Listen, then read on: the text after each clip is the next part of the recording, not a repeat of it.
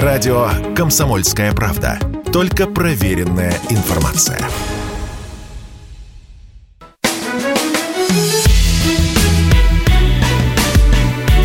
Бофт знает. Здравствуйте, друзья! В студии радио «Комсомольская правда» Иван Панкин. На связи по скайпу. Традиционно в это время Георгий Бофт. Здравствуйте, Георг Георгиевич. Ведущий... Здравствуйте, Иван. Я рад вас видеть. Взаимно. Ведущий российский журналист и политолог. Георг Георгиевич, мы обязательно сегодня поговорим про зеркальный ответ Украине на теракт на Крымском мосту. Но мы с вами, как птица-говорун, отличаемся умом и сообразительностью, поэтому мы чуть-чуть оригинальнее начнем наш выпуск. То есть главная тема чуть-чуть отодвигается, главная недельная тема, потому что вроде как некоторые депутаты, как мне кажется, уже уверены в победе России, причем в полной победе и разгроме не только Украины, но и коллективного Запада. Потому да что, что депутат Госдумы Александр Толмачев рассматривает такую возможность, ну, вместе, соответственно, с остальными э, госдумцами – если американцы проголосуют за выход некоторых штатов из состава страны и выразят желание присоединиться к России, Москва рассмотрит такую возможность, заявил депутат Толмачев. Георгий Георгиевич. Так что надо готовиться. У вас есть какой-то специальный парадный мундир по такому ну, случаю? Ну, что вы наденете? Не знаю, надо ну, подумать. Ну, военную форму. А у вас сохранилась, кстати, военная форма? Нет, у меня и не было. Да, ну, ясно. Ну, надо что-нибудь придумать. Смокинг какой-нибудь прикупить себе, что ли. Ну, может быть, я одену шотландский килт тогда. Тоже неплохо. Главное, чтобы вы выглядели да, парадно. и, и парадно. Э, возьму уроки игры на волынке. Давайте, Георг Георгиевич. А, потому что ну, нельзя же не отметить. А к любому отмечанию надо готовиться. Надо готовиться. Конечно, конечно. Нет, Зачем? Мне кажется, это заявление настолько духоподъемное, что даже тут и как бы опровергать нечего, потому что действительно, если э, случится такое, и какие-то штаты отделятся от США и действительно обратятся там, к Владимиру Путину или к Володину или к Матвиенко с просьбой принять их в состав России, то такое предложение действительно будет рассмотрено. А если они не отделятся от США и не, не выступят с таким предложением, то такое предложение рассмотрено не будет. Все равно рассмотрим, я не согласен с вами. Я, вот они уже начинают рассматривать. Георгиевич, вы недальновидный просто. Нет, ну мне кажется, что рассматривать до того, как они отделились, мне кажется, преждевременно. А вообще до того, как они собрались э, выходить из состава США, не преждевременно? Нет, вот рассматривать и заявлять об этом? Нет? Все ну, в порядке? Нет, заявлять можно все, что угодно, потому что мы же не знаем, в каком состоянии находился он и депутат, когда делал такие смелые заявления мышления. Может, он был, а, так сказать, не в себе немножко, или, а, так сказать, э, находился под воздействием каких-то, какой-то эйфории, может быть, медикаментозной, или на него, так сказать, подействовало бабье лето, которое вдруг обрушилось на нашу страну. Не знаю, что там у вас обрушилось в Подмосковье, у нас ничего не обрушилось, вернее, на нас в Москве. Не обрушилось, ну, не знаю. вот. Но мне кажется, что э, вот э, наша Дума, она удивительна удивительно по своему составу. Там много всяких, там много всяких людей, а, которые высказывают порой самые экзотические, а, так сказать, вот предложения, и этим она, конечно, ценна потому что, пожалуй, никакой другой парламент мира не обладает таким а, богатством, вот такой богатой палитрой по части э, самовыражения. Георг Георгиевич, ведь всего два штата, кстати, плюс-минус. Я, может быть, чего-то не знаю, вы подскажите, вы бывали в США. Но если я все правильно понимаю, только Техас и Калифорния. Вот только там звучали заявление о том, что они могут выйти из состава, но тем не менее никаких митингов даже по поводу этого не, не устраивалось. Я как-то, может быть, пропустил. Вот если Каталония хочет выйти, так весь мир об этом знает из состава Испании, отделиться. Да, но как-то Каталония, мне кажется, почему-то обойдена вниманием наших депутатов. Почему бы ее, например, Кстати, действительно. в состав России? Может, они не знают, где она находится? Гений. Вот я не согласен. Наши депутаты лучше всего знают, где находится Барселона, даже лучше, чем Госдума некоторые депутаты, я вас уверяю доверяю. Потому что они так часто не бывают на заседаниях, что, вероятно, где им еще быть-то, если не ну, в Барселоне. сейчас они вряд ли, сейчас они вряд ли в Барселоне, э, вряд ли они туда въездные. Но вот э, что касается, что касается Калифорнии и Техаса, то э, действительно есть некоторое количество сумасшедших, которые выступают там с подобными предложениями. Там даже есть организации такие общественные, которые, члены которых даже почему-то не сидят в тюрьме в американской. Вот, они устраивают какие-то вот там хэппининги на эту тему. Но это такие, знаете, маргиналы, Э, в общем, в каждой стране есть маргиналы, и в Америке есть маргиналы, вот поэтому, э, конечно, э, ну да, да, да. По, по осени и по весне обычно, когда происходит обострение подобного рода, они тоже активизируются. Маргиналов по осени считают. И, кстати, Георгий Георгиевич, у нас маргиналов нет. У нас есть обычные люди, депутаты Госдумы. Все. Только на два вида делится вот люди ну, в почему? России? У нас, ну, не, почему? У нас, у нас есть всякие люди, у нас есть и гении, у нас есть и опустившиеся бомжи. Наша страна богата. Это все относится к категории люди, а не к депутатам Госдумы, Георгий Георгиевич. Я же говорю, всего два типа. Ну да ладно. Итак, давайте начнем по порядку тогда. Мы с вами не обсуждали теракт на мосту. Э, итак, теракт на мосту. Зачем он был нужен Украине? Ну как зачем? Ну зачем? Вот что он нам дал, Георгий Георгиевич? Ну, понимаете, всякая воюющая страна, она очень, э, так сказать, большое внимание придает подобным символическим, э, символическим действиям. А, это призвано поднять дух, так сказать, э, сражающейся армии э, и, и, и так далее. Ну, это вот как, не знаю, ну, не будем сравнивать, впрочем, э, с Великой Отечественной войной. Это будет не очень красиво в данном случае, а, но понятно, что это прежде всего имело символическое значение вот, что мы вас достанем, мы, так сказать, вот считаем Крымский мост законной, так, как, они, как они говорят, законной военной целью а, и так далее и тому подобное. Потом многие западные политики, они в общем, поощряли Украину в том, чтобы считать и Крым, э, так сказать, объекты, вернее, в Крыму законной военной целью, и Крымский мост законной военной целью. Это не было произнесено открыто на официальном уровне, скажем так, Байден такого не говорил, там и э, Пентагон такого не говорил, но они говорили, что вот объекты в Крыму военные, они вполне себе, да, мы, так сказать, не возражаем и так далее и тому подобное. Поэтому вот э, э меня это нисколько не удивляет, и они об этом, в общем, давно говорили. Меня несколько удивляет то, с какой легкостью был произведен этот теракт. То есть операция, а, если э, то, как описывает это ФСБ, это не разводка в целях увести, так сказать, от э, того, каким путем идет следствие, а, так сказать, отражает действительность, то это изумляет, честно говоря. Это изумляет. Вот. То есть, оказывается, можно грузовик с взрывчаткой, э, там было несколько тонн, так вот свободно провести через границы, э, значит, и через все эти э, системы безопасности. И э, я видел публикации, э, по которым на систему безопасности, особенно Крымского моста, было выделено 12 миллиардов рублей, э, и они были успешно освоены.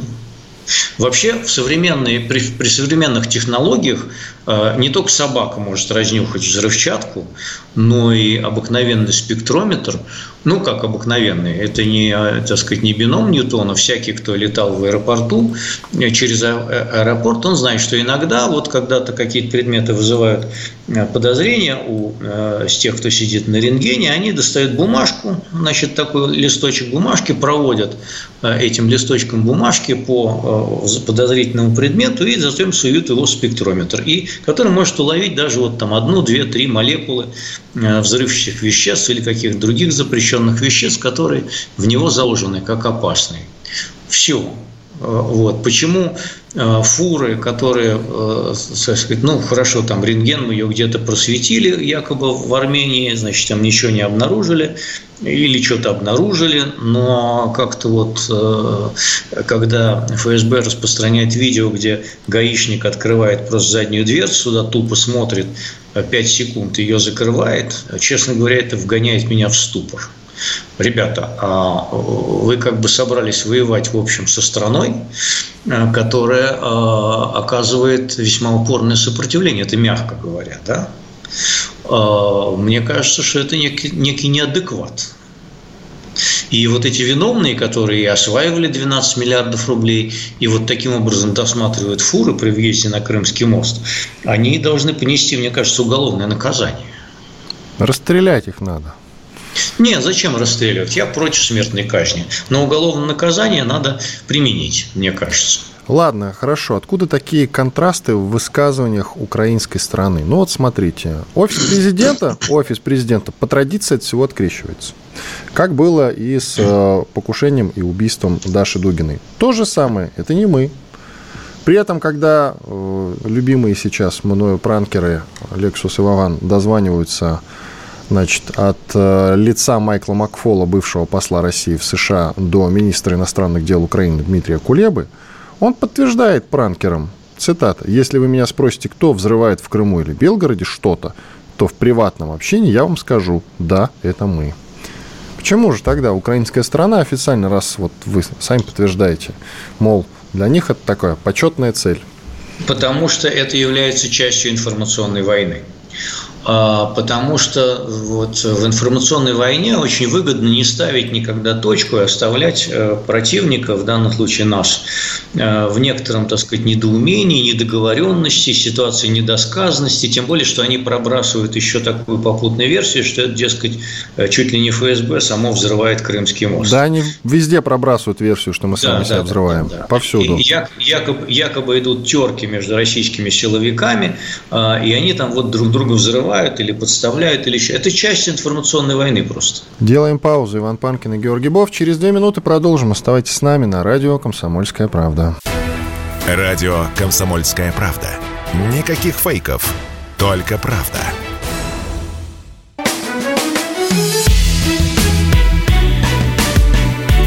Бофт знает. Иван Панкин и Георгий Бофт, известный российский журналист и политолог. Мы продолжаем, друзья. Так, после теракта на Крымском мосту, Георгий Георгиевич, мы ответили в какой-то веке, и, на мой взгляд, довольно неплохо горела вся Украина, и никаких больше вечеринок в Киеве и во Львове. 30%, насколько сообщается, энергетической инфраструктуры уничтожены. Я, судя по прошлым нашим программам, делаю возможно, ошибочный вывод, что вы наверняка против подобных акций. Но вот даю вам возможность ответить сейчас. Вы говорили, надо побеждать на поле боя.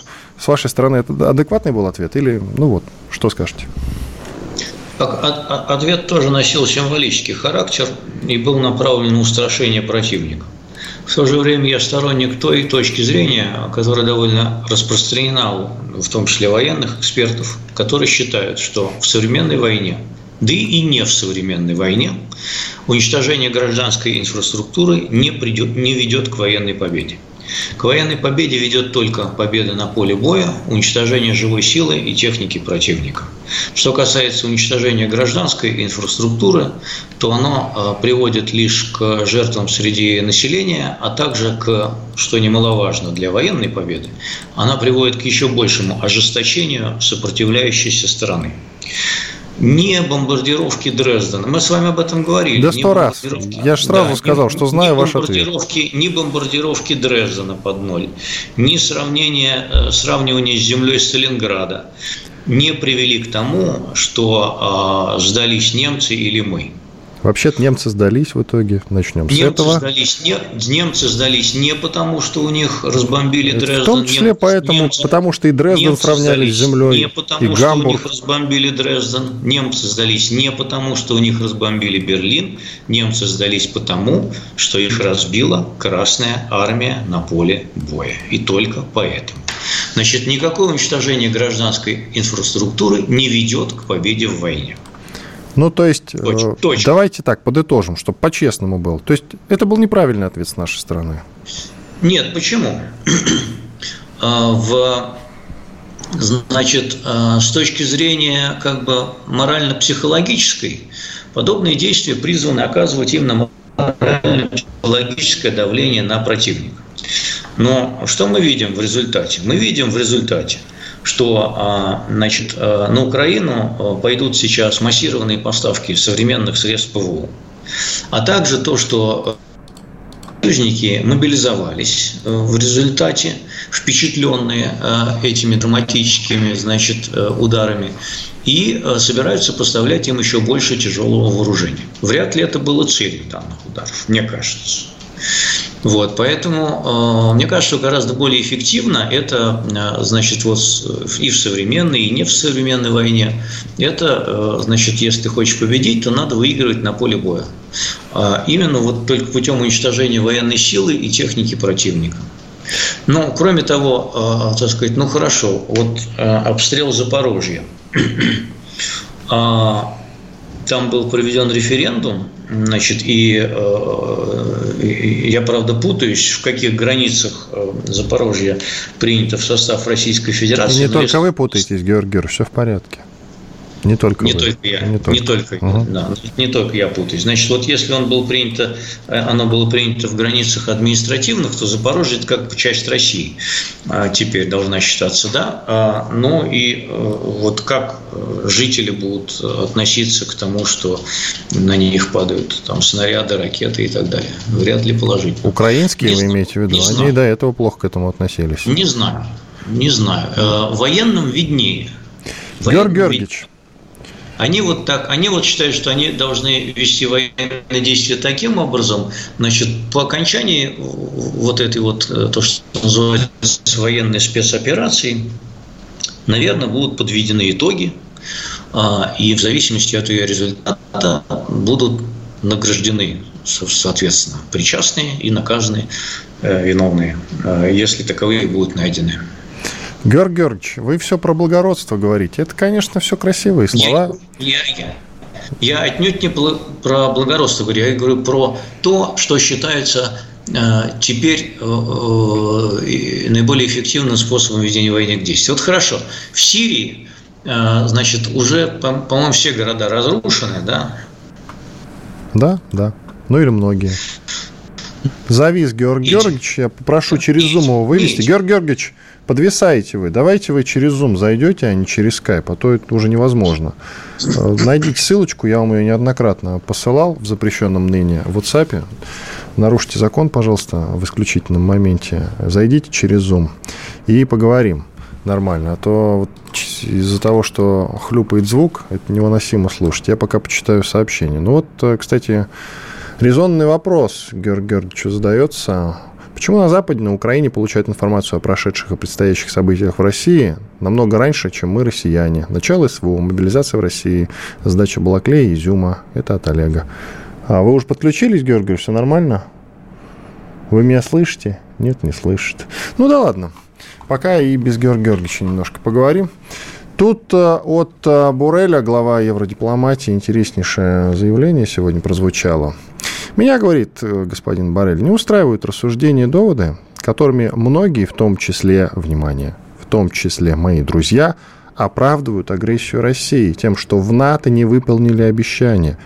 Возможно, такое и было, разводит руками Барель. Возможно, был обман, говорит он. Но это уже история, не стоит об этом вспоминать. Действительно, господин Барель, мы уже об этом не вспоминаем, просто отодвигаем границы ваши натовские. И совсем скоро они будут в границах 93 -го года. Будьте уверены, через пару лет. У вас просто иного выбора не будет. Макрон, кстати, тут, среди прочего, тоже вклинился вот в этот а, вот в эту дискуссию, развитую уже Барелем про ядерную атаку, а, которая, по его мнению, вызовет не ядерный, но мощный военный ответ. Господин Барель имел в виду, что если вдруг Россия ударит по Украине, то мы сможем ответить только мощным вот военным действием каким-то, но не ядерным. Боятся, наверное. Ну, тоже правильно. Так вот, Макрон вклинился. Он говорит, что Франция не применит ядерное оружие против России. Если она применит э, тяжелое ядерное оружие против Украины, э, Россия, то мы останемся в стране. Это вот прям буквально со слов Макрона. Ну, что тут можно сказать?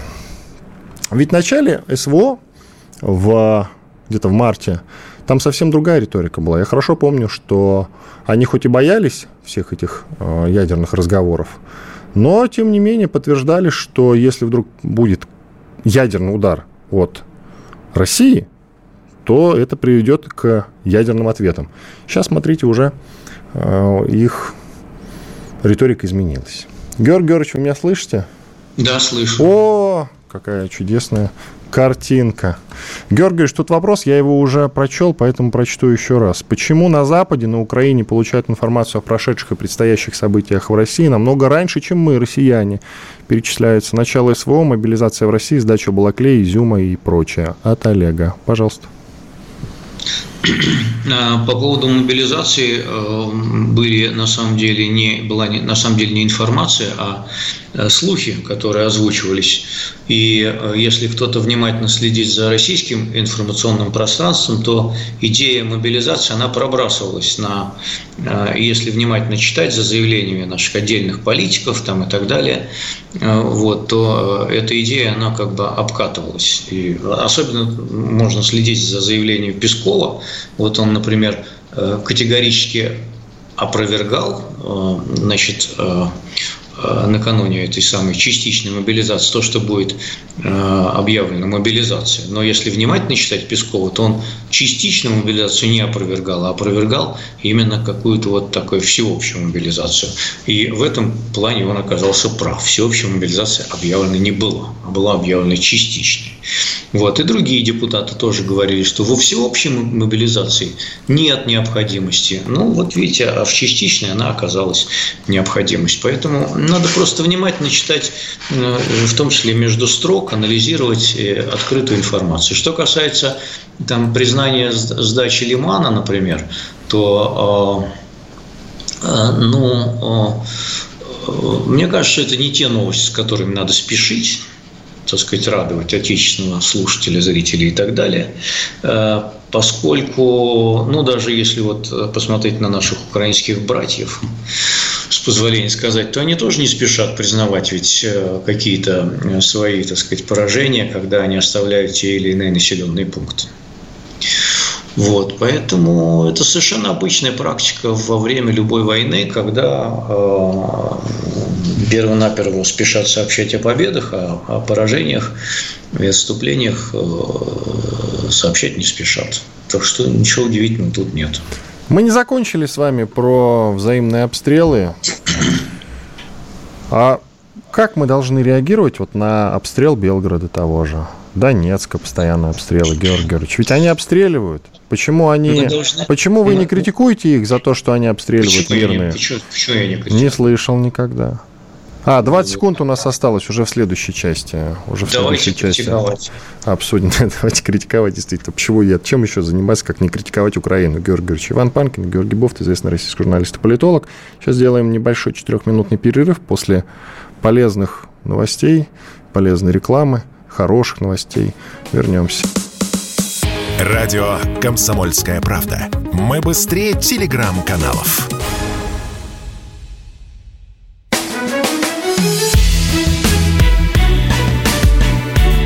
Бофт знает. Иван Панкин и Георгий Бофт, известный российский журналист и политолог. Мы продолжаем. Итак, есть такой принцип «на войне как на войне». Он подразумевает, что на войне все средства хороши. Не так ли, Георгий Георгиевич? В этом смысле, наверное, и теракты тоже в определенном смысле, с чисто военной точки зрения, как бы цинично это ни звучало, это тоже, ну, естественный, ненормальный, но естественный метод ведения войны. Вот украинцы воюют как угодно, как хотят воюют. Мы как на это должны отвечать, Георгий Георгиевич? Они бомбят, бомбят Донецк, они бомбили его все 8 лет, а сейчас бомбят особенно активно. Бомбят те места, где нет никаких солдат и вооружений. Да, они бомбят верно. Белгород. Ну как на это отвечать? С военной, с военной точки зрения э, эти удары абсолютно бессмысленны. Более того, они безнаказаны даже потому, что никакое западное или иное общественное мнение оно не говорит, что вот Украина, она там неправильно поступает. То есть она говорит, что Россия варварски обстреливает там мирные города и села, а вот Украина, она не обстреливает варварские мирные города и села. На самом деле налицо, конечно, двойные стандарты и так далее. Вот. С точки зрения военной, это удары абсолютно бессмысленные. А как отвечать? Отодвигать линию фронта и усиливать эффективность средств ПВО. Ну, Отвечать надо только на поле боя. Георгий Георгиевич, усиливать, ну, понимаете, что как много бы не было у вас средств ПВО, что-то пролетать будет. Плюс будут падать осколки ракет. Ну, это же известно. Отодвигать, отодвигать линию фронта. Отодвигать линию фронта и усиливать средства ПВО. Дело в том, что как бы обстрел, условно говоря, Запорожья, да, он не предотвратит от обстрела Белгорода. Ну, я, я понял, в принципе, ваш принцип. Я понял. На мой взгляд, просто, ну, вот есть у нас хорошо сформулированная кем-то зеркальная мера. Я не помню кем. Может быть, Захаровой. Кто впервые сказал? Кто, кому принадлежит ну, этот термин? Мы, Зер... будем, зеркальный? Будем, мы будем отвечать зеркально. Кто сказал? Захарова, наверное. одного и того же. Нет, э, есть разные точки зрения. Я говорю, что я сторонник той точки зрения, которую разделяют многие военные эксперты, которые говорят, что уничтожение гражданской инфраструктуры не приносит военной победы. Более того, не оказывает никакого сдерживающего влияния на врага, а оказывает только влияние такое, что враг еще более ожесточается. Ну ладно, вы действительно это уже сказали. А, понятно. Мы из программы в программу это, в принципе, перемешиваем его этот ответ. Его надо бить на поле боя, уничтожать его живую силу и технику, чтобы этой техники не хватало для того, чтобы наносить удары по нашим мирным городам и селам. Вы говорите... Чтобы было стрелять по Белгороду, Вы чтобы говорите... было стрелять по, Бер... да, по Белгороду. Да, вот это да, да, я все. понял, понял. А, вы говорите, не надо бить по инфраструктуре. По железным дорогам тоже не надо бить, по которым доставляются натовские железные, вооружения. Железные дороги, которые доставляют военные грузы, это законный, э, военный, э, законный военный, э, военная цель. Так, все. Почему, кстати, не бьем по ним, как думаете?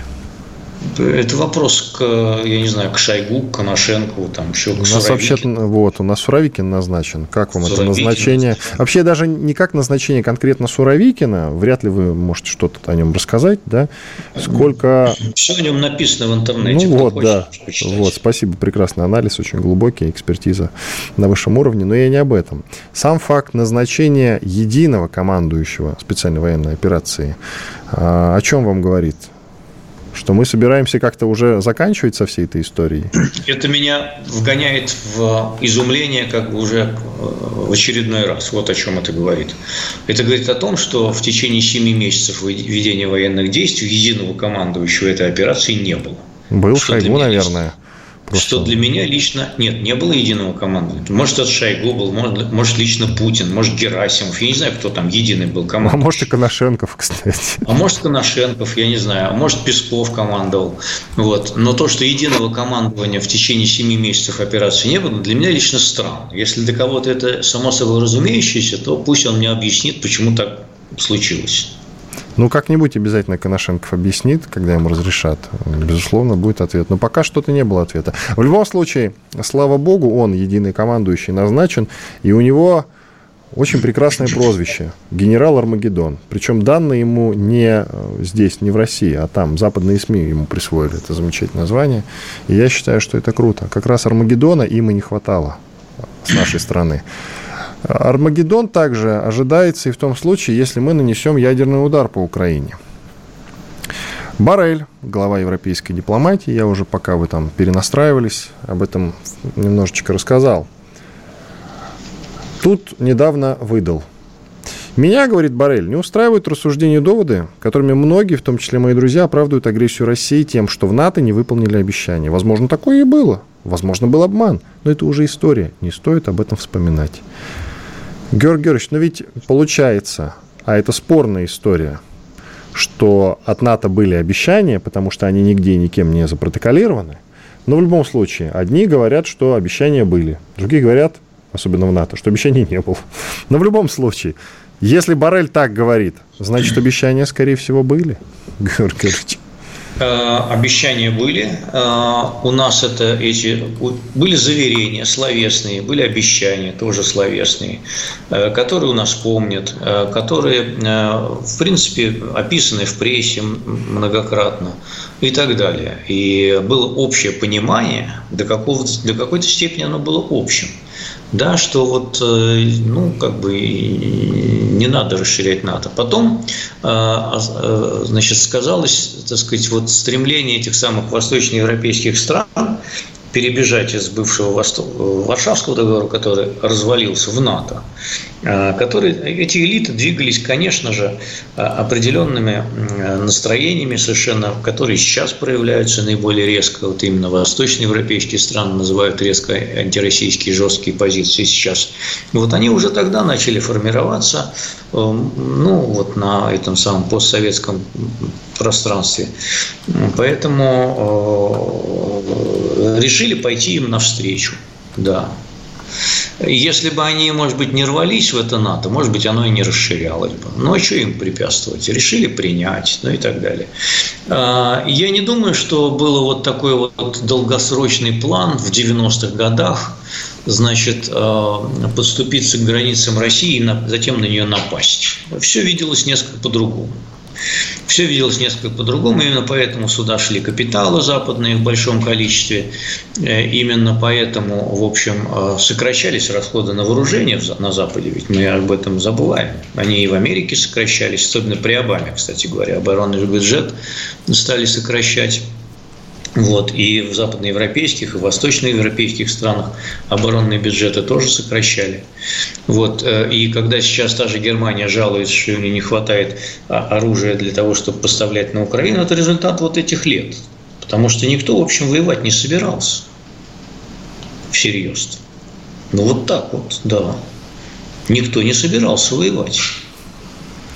Это довольно забавно, когда вы говорите про сокращение американского военного бюджета, потому что... Ну, Америка... на цифры. Да, вы... да, да.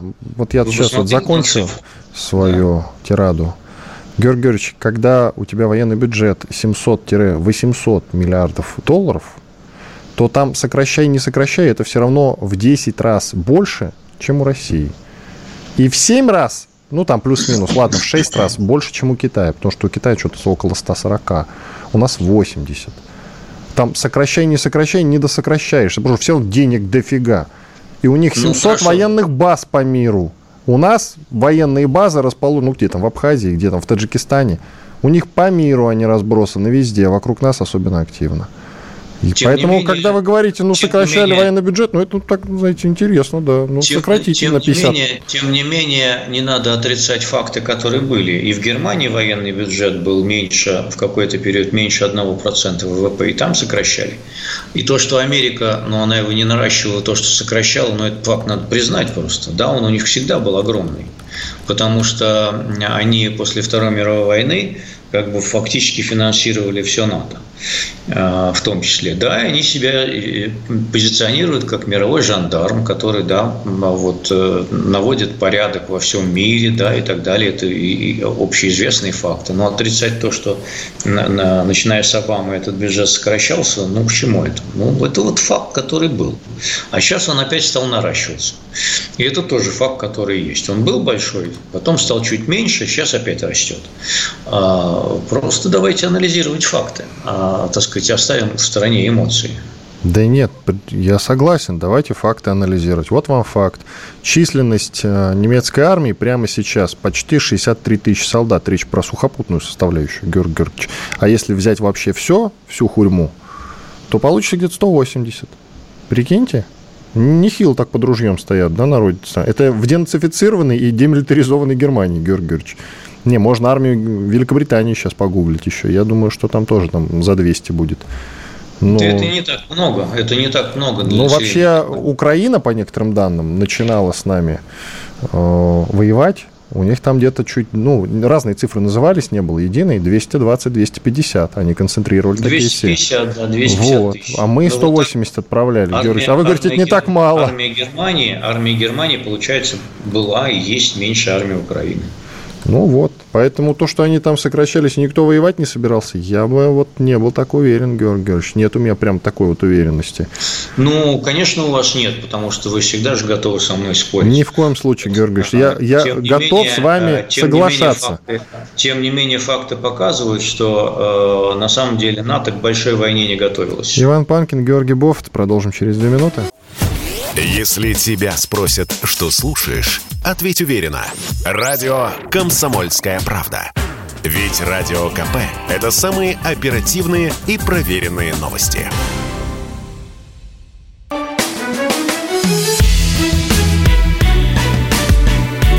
Бофт знает. Иван Панкин и Георгий Бофт, известный российский журналист и политолог. Давайте коротко буквально коротко по нашей с вами дискуссии. Вот вы говорите, я, меня хлебом не корми, дайте только с Бофтом поспорить. Это не так. Это не так.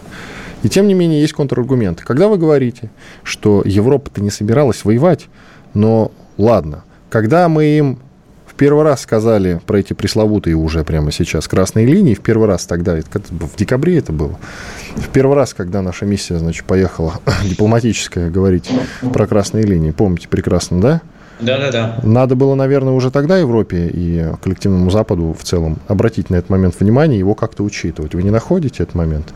И плюс, Нахожу, вот, смотрите, в сентябре, конечно. Георгий, в сентябре выступает, конечно, Данилов, нынешний глава СНБО, либо у него есть какой-то однофамилец там, на тот момент он, по-моему, был командующим армией, второй человек в армии. Не, у них там какая-то сложная система, вероятно, европейская, они же, це Европа. Данилов или Данилин – ну, прямо сейчас вот есть Алексей Данилов, он э, секретарь СНБО Украины. Вероятно, он в интервью в сентябре 2021 года говорит украинской телеведущей, кажется, жене Гордона, а может и нет, неважно, о том, что он бы с удовольствием проехался по Арбату на американском танке. А потом Зеленский уже в феврале в Мюнхене говорит а почему вы нам не разрешаете ядерное оружие построить? Мне кажется, Георгий Георгиевич, вот тогда, после э, заявления Зеленского, Европа могла бы одуматься и попросить Зеленского вместе с его прихвостнями заварить пасть и сказать, чтобы тихо было, как ночью в бане. Но они почему-то этого не сделали. И мы все они поимели войну. Потому что они не ожидали а, такого ответа России.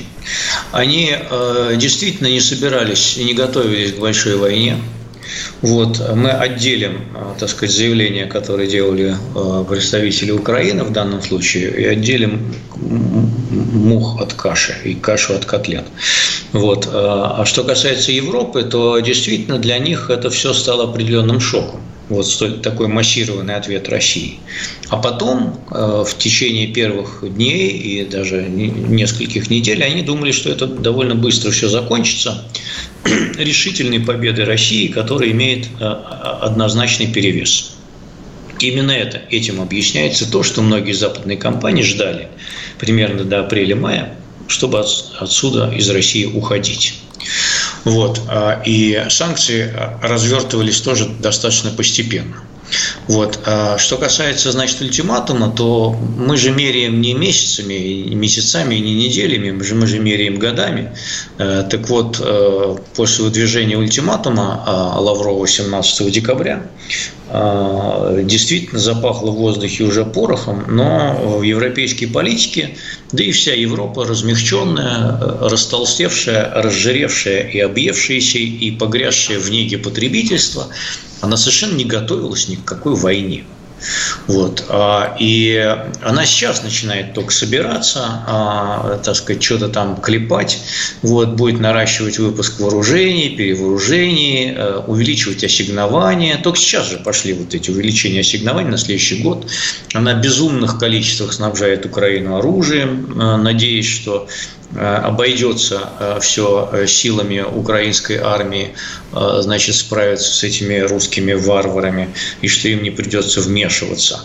Вот. Они все время плачутся о том, что у них своих вооружений не хватает и так далее и тому подобное. В общем, И того нет, и всего нет, и так далее. И тому. Но не перестраивались они на военные рейсы, и вооружение в огромных количествах не клепали. Это клинический факт. К сожалению или к счастью, я не знаю.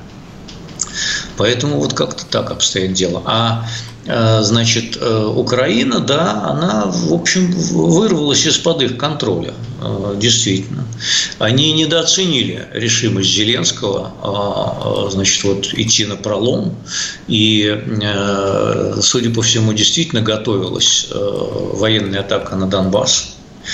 Вот, может быть, не в этом году, может быть, не в этом году, может быть, в следующем. Говорят но на то, Крым, что, кстати, Георгий но то, что Зеленский, Но то, что Зеленский положил большой, жирный, э, смазанный пушечным маслом болт на Минский процесс, это было как бы уже вполне очевидно, но э, в данном случае Запад недооценил э, недооценил решимость Путина разрубить этот Гордиев узел военным путем. Вот. А когда началась военная операция, еще раз повторю, были ожидания на Западе, что она быстро кончится. Вот и все, она затянулась. И это стало неожиданностью. Неожиданностью стало то, что украинская армия оказалась э, способной оказывать столь сильное сопротивление. Вот еще какая интересная новость. Э, мы больше не состоим в ПАСЕ, парламентской ассамблее Совета Европы потому что там приняли заявление по конфликту на Украине. В нем они, участники этой ПАСЕ, обвинили Россию в терроризме. Там даже другая формулировка в том числе звучала, что э, там то ли ну, российский режим или кремлевский даже режим э, является террористическим. Uh-huh. Вот, такие дела. И из ПАСЕ мы вышли. Uh-huh. Ну, из ПАСЕТа мы вышли уже давно, еще весной, а в сентябре уже окончательно прекратили там членствовать. Вот. Эта резолюция носит, с одной стороны, символический характер, с другой стороны, тенденция э, и призывы э, объявить э, Россию спонсором международного терроризма, она есть. И некоторые страны, прежде всего пара стран Прибалтики, они уже это сделали на официальном уровне.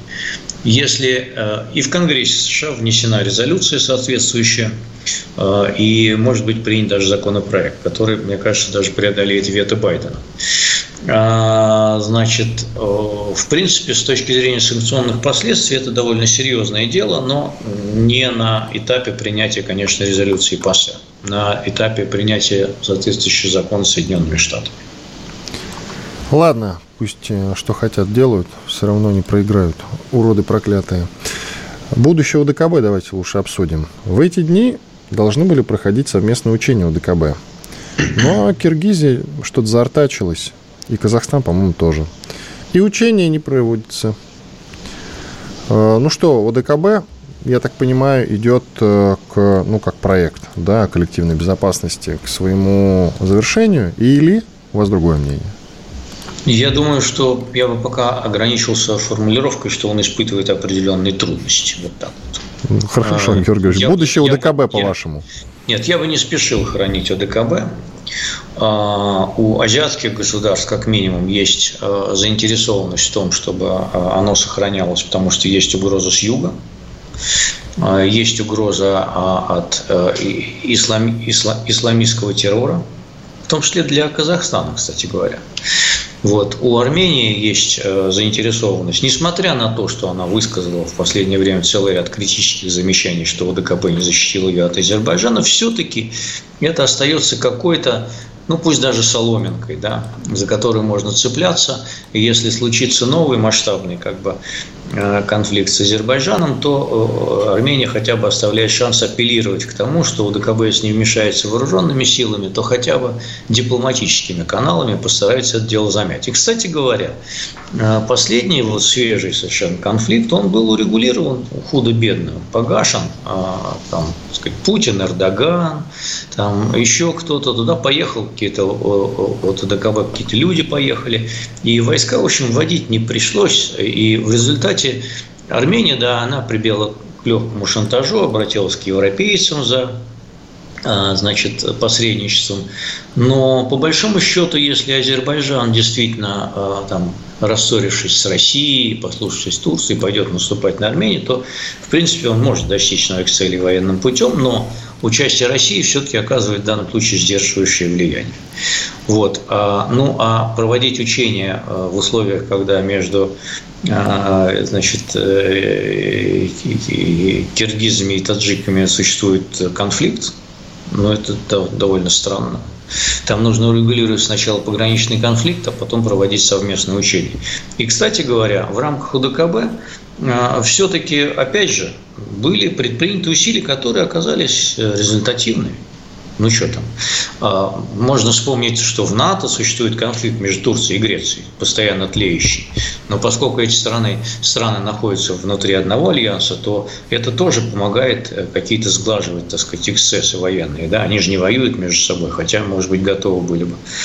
А, так и здесь. Поэтому, мне кажется, что рано хоронить это э, объединение. Оно рыхлое, оно недисциплинированное, оно, конечно, не будет по нашей указке сражаться за нас на Украине ну, поскольку Украина не является угрозой для других стран ФОДКБ. Им, в общем, плевать, а стоит там за ними НАТО или нет. Особенно для Казахстана, который играет свои игры с Западом. Но, тем не менее, в общем, довольно много функций у ДКБ еще остаются. Новые члены предвидятся какие-нибудь? Индия, Китай, например? Может быть, кто-нибудь еще? Может, Северная Нет. Корея? Нет, не предвидится. Злой вы, Георгий Георгиевич. Сколько у нас остается времени, коллеги? Секунд 50, насколько? 40 секунд даже. Ну, давайте коротко, Георгий Георгиевич. Экономист, э, британский журнал, довольно авторитетный, сообщил об укреплении экономики России на фоне рецессии в Европе, Георгий Георгиевич. Ну, что получается? Мы всех обманули, у нас все будет хорошо, а они там сдохнут с голоду и от холода. Этот, э, этот западный медийный алармизм носит целью, на самом деле, тоже участие, если хотите, в информационной войне, а если хотите, а если угодно, в пропаганде. Он специально привлекает внимание к каким-то проблемам для того, чтобы мобилизовать западных западных политиков для того, чтобы они совершали еще более резкие действия по накладыванию на нас все новых и новых санкций. Иван Панкин и Георгий Бофт были здесь, остались довольны. Спасибо, что были с нами. До свидания. Бофт знает.